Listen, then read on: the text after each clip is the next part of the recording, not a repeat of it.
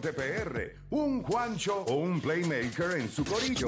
El problema es que en la garata los tenemos a todos. Lunes a viernes de 10 a 12 del mediodía, por la que siga invicta la Mega. ¡Let's go! Bueno, vamos a darle por acá. Usted está escuchando la Garata de la Mega 106.995.1. Recuerde que nosotros vamos a cumplir el 18 de octubre aquí en la Garata de la Mega. A las 11 de la mañana ya sacamos cita con el barbero. Ya está todo. Ese día comienza la NBA. El 18 comienza la NBA, ¿verdad? El 18 comienza la NBA. Y yo creo que es el día antes, pero o sea, el día antes hay un juego nada más y después empiezan todos los demás juegos. Creo, bien. No, yo creo que es el 18, ¿verdad o no? Ver, ¿verdad? Déjenme verificar. Ya va a ser el 18 como quiera. O sea, ni, No, no, un, no, está bien, está ni bien. un día antes ni un día después. Pero sí va a ser el 18. 18. Sí. O 17 hay un juego. No, tengo entendido que es 18. Viendo- Porque hay un, hay un día que hay un- solamente un juego. El día de la ceremonia de, de los Lakers es- ver, de, de los Lakers. de- que, que juegan los Lakers contra Golden Sí, State. para la ceremonia de Golden 18, State. 18, los Lakers y Golden State. Y Boston pues. y Filadelfia. Sí, 18. Mira, gente, vamos a darle rapidito para acá. 787-620-6342. Usted puede llamar desde 787-620-6342. Los Bravos de Atlanta barren a los Mets de Nueva York 3 a 0. Toman ventaja y por, ¿verdad? Yo entiendo que ya con esto eh, son los campeones de la Liga del Este, de la Liga Nacional. La pregunta es del 1 al 10, ¿cuán preocupados deberían estar los Mets después de que Atlanta le ganó a Jacob DeGrom, a Matt Scherzer, Chris Bassett y los barrieron? Del 1 al 10, ¿cuán preocupados deberían estar los Mets de Nueva York? 787-620-6342. 787-620-6342. Vamos por acá rapidito. Tenemos a Alfonso de Guainabo. Alfonso Garata Mega. Vamos muchachos. Vamos Alfonso, tu opinión. Mira, para mí, yo le doy como un 7. Y, y te explico. Eh, yo entiendo que deben estar bastante preocupados los Mets porque la ruta que les va a tocar ahora en los playoffs es bastante más complicada. Le va a tocar primero los padres, después le va a tocar los Dodgers y después que se van a hacer eso con Atlanta después. O sea que va a ser bastante complicada todo el camino de los playoffs. ¿Qué es mejor, una serie de cinco juegos contra los Dodgers o una serie de siete juegos contra los Dodgers? En el caso de los Mets, yo entiendo que le, le viene mejor una de cinco juegos, porque por la rotación de los de los Mets, pues les, les cómodo Scherzer y de Grum, que pues eh, entiendo que tiene más ventaja por el picheo, pero pero es complicada la ruta, sigue siendo complicada. Bueno, ganar la nacional como quiera, la- ganar la nacional va a ser complicado. Bueno, pero sí, ok. Pero nada, gracias Sí. por llamar. Voy por acá con Bebé de las Piedras. Bebé, Garata Mega, dímelo. Vamos abajo, mi gente. Vamos abajo, Bebé. Garata Mega, Zumba. Eh, yo creo que un 9. Un 9 de preocupación. ¿Por qué razón? Ay, Bueno, estaba pensando primero en un 7, pero cuando tú dijiste que, que los Mets nunca juegan bien en Atlanta, Na- no, no, Pues- na- nadie juega bien en Atlanta. sí, pero en- estamos hablando de los Mets y Atlanta. Sí, sí, no, no, yo sé, pero. ah, ok, sí, pero cuando tú hablas de jugar en un parque visitante, por ejemplo, Seattle es complicado, Atlanta es complicado. No importa el equipo que tú seas, va a ser complicado jugar ahí. A eso es lo que me refiero. Sí, sí, pues, pues yo Pero creo me, que gu- un- pero me- me pero me gusta, 9. pero me gusta saber que yo puedo decir algo y puedo mover eh, una opinión tuya a dos puntos. Eso es importante. Sí, eso es importante. Claro, Pero claro. to- Todo lo que tú mueves se, se mueve bien. Sí. Bueno, eso, eso me dijeron anoche también. Eh, Sí, sí, qué macho fue ese. No, no, no fue el tuyo, tranquilo. Ese, Ah, ese lo, dejaste baratado tú. Tuve que cogerlo. Ah, sí, pues está perfecto. está perfecto. Al fin llegamos, hablando se llega, hablando se llega. Sí, tranquilo. Yo te estaba esperando a ti, pero tú no llegaste. Tienes miedo. ¿Es verdad? Se fue. Se fue, porque se viste puso, cuando- viste, se molestó. Cuando, viste, trata de- cuando tratan. yo no sé por qué la gente le molesta. Contra, Sí, mano. bendito. Está llamando el pana. A ver Sí, está llamando. ¿Tú estabas con con Sí, es verdad. Y a ese también le di lo barrio, ¿viste? Le, ese le di un 3-0. Ese es bravito. Mira, vamos por acá, rapidito. Voy con Norberto de Alabama en la 4. Norberto Garata Mega. Alabama. Saludos, primera vez que llamo. Saludos, Norberto. Que no sea para mal. Zumba. Mira, yo le doy como un 7, porque pues es preocupante que tengan que usar sus tres pitchers en una serie de más cuando tenían el bye y después tienen que ir con los Dodgers. que es preocupante porque tendrían que usar los pitchers y Exacto. Atlanta, pues, no sé. So, de Grom y Chelsea pichar, eh, pichan una vez entonces. Tienen que pichar una serie de más, tendrán que pichar una serie de más de White para después enfrentarse a unos Dodgers eh, fríos, este, eh, eh, que están esperando que, que no van a jugar de más. No- hello. Hello. Sí, te escucho. Sí, que, que, que es preocupante porque tienen que jugar una serie de más y tienen que pichar, ellos tendrían que pichar una serie de White Card y después enfrentarse a los Dodgers y volver a, a, a pichar y pues, no sé, Pero ¿sabes yo o no que un sabes? 7. Un Ok, siete, un gracias siete. por llamar. Yo no entiendo, la gente habla y después dice, no sé, pero ¿sabes o no sabes? Ay, mi madre. No veo los de arriba, no veo los de arriba. Voy con René de San Juan, René Garata Mega. Saludos, buen día muchachos. Saludos, René, te escucho. Eh, yo diría que un 5, Play. Mira, yo soy fanático de Atlanta, pero esos jueguitos de la serie ya de los Mets Atlanta no fueron, o sea, de Grum y Scherzer, no tuvieron una mala actuación. O sea, no fueron bombardeados. No, Y entonces, este, ellos se van a recuperar.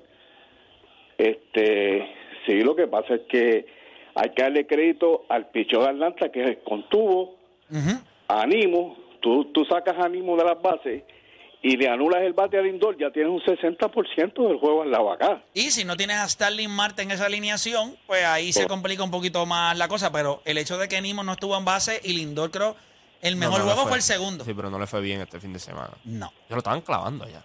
Nueva York. Sí. ¿En serio? Que no es clutch, que todo eso. O sea, tiene, un- tiene un sector. No, pero eso es estúpido No, no, decir pero que no es había un sector de los fanáticos diciendo que él lo llevaba cargando estos últimos dos meses. By the Eh, way, tú puedes hacer un argumento que Lindor es la razón por la cual los Mets están ahí. Y había otro sector que, pues, molesto. Obviamente, pero eso es lo que pasa cuando tienes un- un- una, una serie bien importante así, todo se va, ¿verdad? Blown out of proportion. Todo. Sí, todo. definitivo. Vamos con Gaby de Texas, lo tengo en la línea 2. Gaby Garata Mega. Del 1 al 10, ¿cuán preocupados deben estar los Mets después de que los barriera Atlanta? Saludos, saludos, David, David de Texas. Mira, yo digo un 7, pero no digo tanto por el picheo, porque ellos picharon bien, tres cajeras lo que le hicieron, cosas así. Para mí lo preocupante es el bateo. A mí, el, el que le dicen el Baby Bolbuk, no sé ni cómo se pronuncia el nombre. Vogelbach. Ese loco no hace swing el primer, el primer lanzamiento, se tiene que estar esperando, mano. Tú no sabes cómo a mí me saca tanto por el techo. La, la bola más linda siempre es la primera y no hace maldito swing. Lo otro, no sé qué rayo está pasando en la administración. ¿Cómo rayo tú traes a Álvarez ahora? A Álvarez había que traerlo a, mi- a mitad de temporada o si no para el año que viene. ¿Para qué rayo tú vas a traer a un muchacho que todavía no se ha probado aquí a una serie tan importante? No entiendo qué rayo está pasando. Y Bueno, lo otro, Lo que pasa Marte, es que, lo que pasa hace- es, te explico, te explico. Eh, para, que, para explicarte, porque tú Dale. dices, no sé qué está pasando, pues yo te voy a explicar lo que pasa.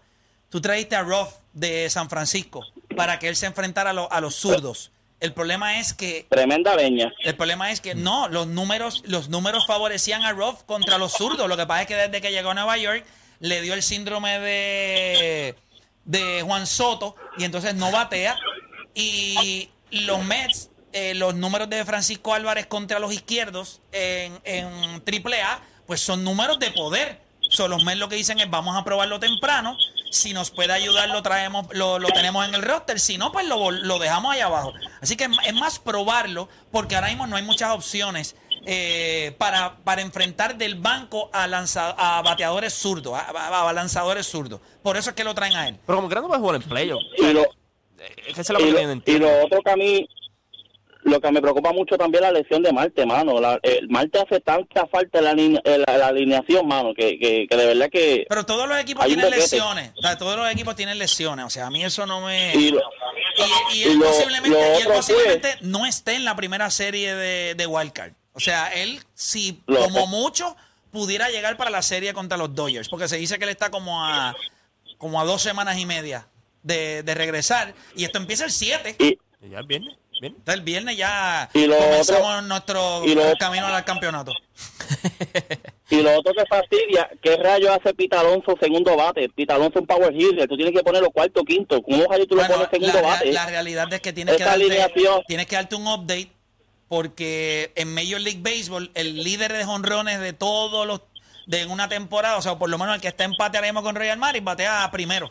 En la alineación de Pero, los Yankees. pero yo puedo entender hasta cierto punto lo que él dice. Él no es segundo bate. Él es segundo bate por la lesión de Marte. Yo creo que de la lesión de Marte se desbalanceó todo. Se- no, definitivo. desbalanceó definitivo. todo. Porque ahora mismo. Y tú buscas que uno de tus mejores bateadores, porque no es que Pete Alonso es un bateador de poder nada más, él es un buen bateador. Sí. O sea, es buen bateador. Pero tú tenías a, ahí a, a, a Paquito o a Starling Marte en esa posición de ahí, se le hacía más fácil. Pero entonces tienes que. Sí, pero moviste a Paquito a segundo bate y entonces en segundo bate no le ha ido, no le va bien. Pero- pero- por eso ellos metieron a Starling Marte ahí. Por eso y, y Starling Starling Marte, Marte balanceó eso. Darle, dar cables por ahí para abajo, dar hit, llegar a base, roba base. ¿Me entiendes? Yo número que- batea Paquito ahora. eh, no, Segundo. Segundo, pero No Paquito estaba estaba tres. Alonso.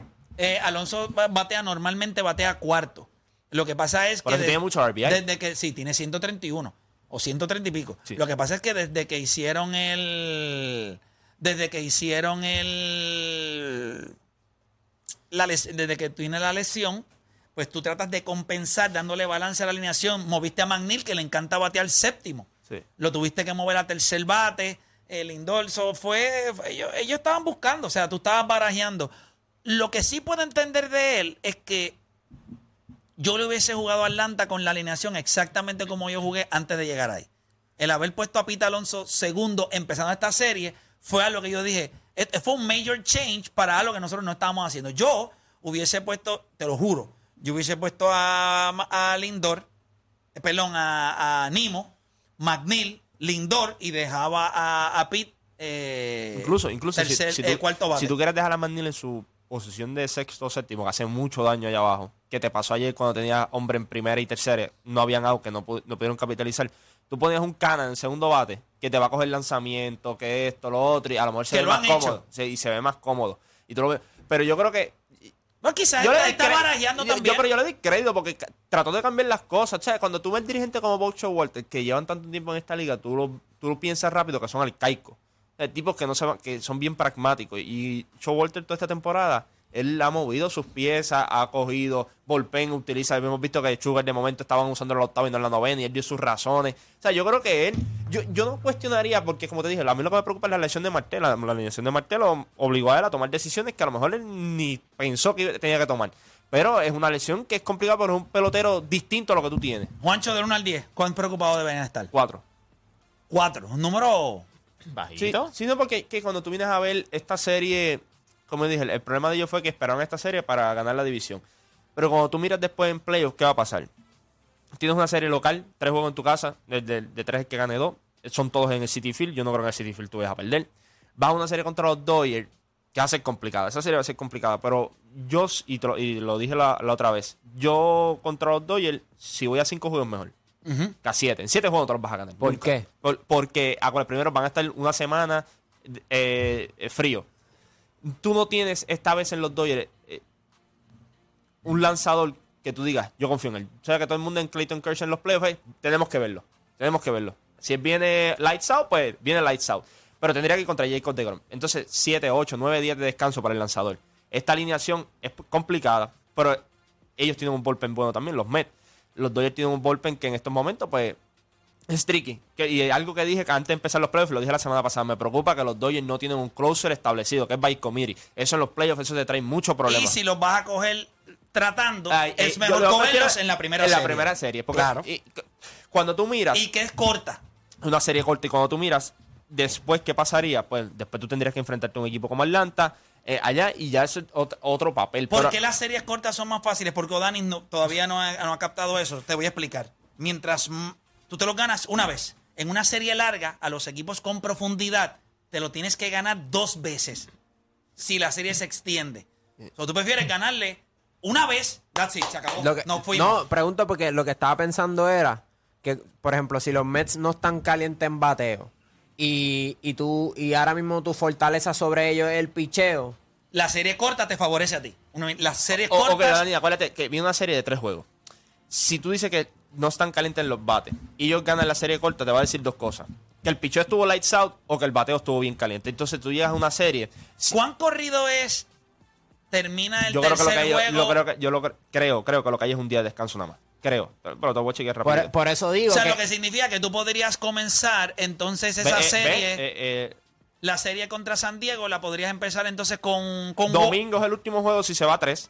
Domingo el último juego y martes empiezan ya. Pues tú empezarías ese día con Walker y después entonces con Tejuan Walker. Sí. Y después de ahí te irías DeGrom, Scherzer.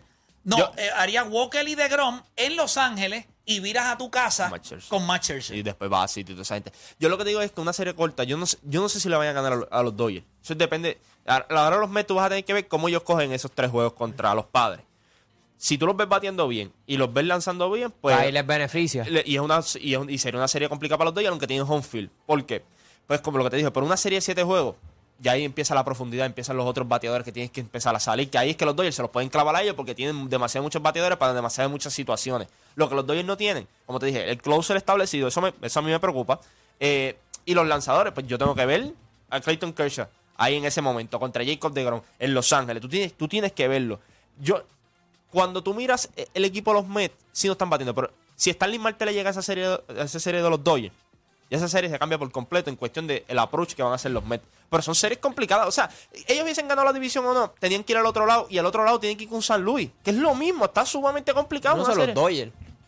Ni está los bien, padres. Está bien, pero, pero mírate esto. Si Por tú, favor, no vale a los padres. No, no, no. Lo que me refiero es que an- antes de los Dodgers, pues tienes que coger un equipo de los padres, ¿me pero es en entiendes? tu Y- casa. Y, Es en tu casa. pero cuando tú miras al otro lado, ok, San Luis es complicado también, los Dodgers es complicado. ¿Cuáles son series cortas? Series cortas. A mí lo que no me gusta es para un equipo que no está bateando cinco días de descanso.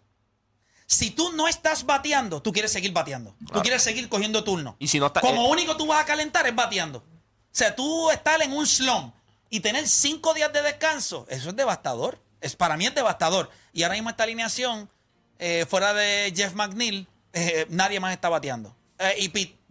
Pero, y Pete. pero cuando tú ves eso, tú Pero dices, yo- la tengo. Yo iría tan lejos como para decir que yo creo que estos playoffs van a ser grandes para Lindor.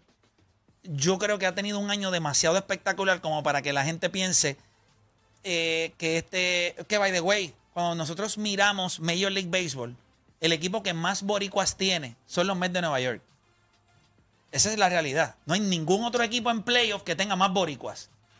Ningún otro. Este equipo tiene cuatro de los que van a estar en el Clásico Mundial de Béisbol. Con Lugo, eh, Nido, este, Edwin. Díaz y- eh, y- Lindor y, Chugal. y Díaz. Chugal. Cuatro. So, yo, por razones obvias, voy a tener que dejar las guaguas abiertas. Porque yo estoy seguro que mucha gente se va a montar en esta guagua. Porque es el equipo de los boricuas. O sea, usted no va a ir a, a Houston. Usted va a Houston. Usted no va a Houston. Tú vas a los Dodgers. Usted no va a ir a los Dodgers. Usted va a ir a Atlanta. Eh, pues ahí está. Solamente usted va a Atlanta si Rosario llega a la Serie Mundial. Pues porque es boricua. Y llegaría contra un equipo de Houston que no tiene boricua. Porque si los Yankees llegan, tampoco tienen boricua. So, estamos hablando de que el equipo para que usted se monte es el mío y yo no soy un, un fanático mordido. Yo tengo mis guaguas listas para que ustedes se monten y los vamos a llevar hasta finales de octubre. No, no tengo ningún problema. Estoy tan listo para eso. Voy a. Si tú supieras que ayer, y voy a decirle cuánto me preocupa del 1 al 10 lo que pasó contra Atlanta. Eh, a mí me preocupa un 7.5, casi 8. Pero me preocupa porque este equipo es demasiado joven aún. ¿A qué me refiero? Fuera de quizás Jacob de Gron y Francisco Paquito Lindor, todas las piezas que van a tener que venir en situaciones complicadas, es la primera vez que se van a enfrentar a ese escenario. Por ejemplo, Francisco eh, el Álvarez. Esto es un chamaco, pues es joven. Eh, Ma- Mark Vientos, joven. Este, cuando miramos eh, los lanzadores, pues tú sí tienes en Jacob DeGrom y Matt Scherzer, pues dos piezas que han estado en playoff. Pero Chris Bassett es bien emocional. Y él va a no está tener que- acostumbrado, y ¿lo no está ayer? acostumbrado a eso. Juan Walker tampoco está acostumbrado a eso. Por más que Chugal diga, Chugal es un closer que es el mejor en grandes ligas hoy, pero tampoco ha tenido la oportunidad de estar en playoff. So hay muchas interrogantes cuando yo miro a Atlanta, cuando yo miro a los Dodgers. Esos tipos llevan yendo a la Serie Mundial cuatro o cinco años consecutivos. Eh, el closer de Atlanta, Kelly eh, Jansen con Kelly los. Jansen con los Dodgers. O sea, esto es un equipo que para poder ganar, muchas de sus piezas van a tener que lucir por primera vez en ese escenario. Impresionante. Ayer, lo único que me gustó es que no vi a nadie tratando de hacer, tratando de ser más inteligente de lo que Dios lo hizo. Ayer ellos jugaron, por ejemplo, esa jugada que estamos viendo ahora mismo de Marcana, esa jugada, en un momento donde tú estás sintiendo la presión, tú te tiras para segunda y te explotan como dead duck. Eres un imbécil. Pa, muerto. El hecho de que los vi tratan, tratando de jugar más o menos dentro de lo que pasó, eh, pero sí me preocupa, me preocupa. Todos los equipos que están ahí son duros. A mí no me preocupa tanto San Diego. Eh, ellos yo creo que tienen sus issues ahora mismo. A mí me preocupa Jude Darvish. Ese sí me preocupa. Cada vez que nos coge, hermano, son siete y ocho entradas en cero. O sea, Jude Darvish es una bestia. Pero hay que buscársela. Eh, pero sí, los dos. tienen que ir a la carretera. El problema de los padres es que tienen que ir a la carretera. Yo Sí. creo que si fuera en el, en En el estadio. De- en ¿Cómo el- se llama? El, el, Pet- Petco Petco Park. Park. Si Petco fuera allá, Park. pues la cosa fuera distinta. Pero, Pero en. City Field y City Field va a estar sold out. eh, va a estar lleno. Eh, a mí me encantaría, ¿verdad?, que nosotros pudiéramos despachar esto sin mucha necesidad. Eh, eh, vamos a ver, vamos a ver. Yo creo que esa serie puede ser buena para que los bates calienten. Pues e- ese es el único beneficio que le veo, porque ahora mismo pues, el perder esos No tienes que batear. O sea, Es que- tienes eh, que batear. tienes que batear, tienes Porque que batear. tú en un slump, tú le preguntas a cualquier pelotero, en un slump, no, vamos a cogerte cinco días. ¿Cinco días? No puedes, o sea, el live pitching, tú no lo puedes simular, ¿me entiendes? Por más caja de bateo que tú cojas. Tú lo que dices es, vamos a utilizar esta serie a ver si nosotros podemos calentar No, y la atmósfera tampoco te la da. Ahora, la- si. Juan Soto calienta. La, la el fanaticada y eso. y, si. Macha- y él le encanta batear en City Field. ¿No? Y, ¿Me entiendes? Y, a Macha- y- Machado. es, un es que es complicado porque yo digo, yo digo cuando es City Field, acuérdate, son tres juegos corridos. O sea, ganar uno allí. ah, Mírate esto. Ahí no se mueven, se cuando quedan hay los una tres serie juegos de- ahí. Sí, cuando Es hay de una- 3-2. Sí. El que gane el primer juego, el 90 y pico. Esto es la primera vez que se hace esto. Pero aquí no hay que ser, aquí no hay, esto no es muy difícil. El que gane ese primer juego, para mí gana la serie. Pero- pero mírate esto, mira Los tres lo juegos, si se van uno a uno. No, no, no. Ah, de to- tres, to- dos. to- los tres son en York. Los tres son en York. Mira cómo yo veo esto. Tú cuando tienes una serie de 5 o 7 juegos, tú, tú, como un equipo que está empieza en la carretera, tú te- ¿verdad? estás feliz con robarte uno. A ver, tú, imagínate que tú ganas el primero. Le di el tablazo a Jacob de Gron, le di el tablazo. Papi, tienes que ganar dos más acá. Sí, es difícil. Es complicado y cuando vienes a ver Pero esa es la ventaja de obviamente entrar como el, el, el higher seat, el higher el seat. higher seat a, a eso. Pero es complicado, o sea, ganar en esos sitios es complicado. O Dani, del 1 al 10. No, yo, yo, yo le doy un 6 por, por lo que te había mencionado. Creo que eh, me preocupa que ahora los oponentes son mucho más complicados porque tienes que tienes un equipo de los padres y tienes un equipo de los Dodgers.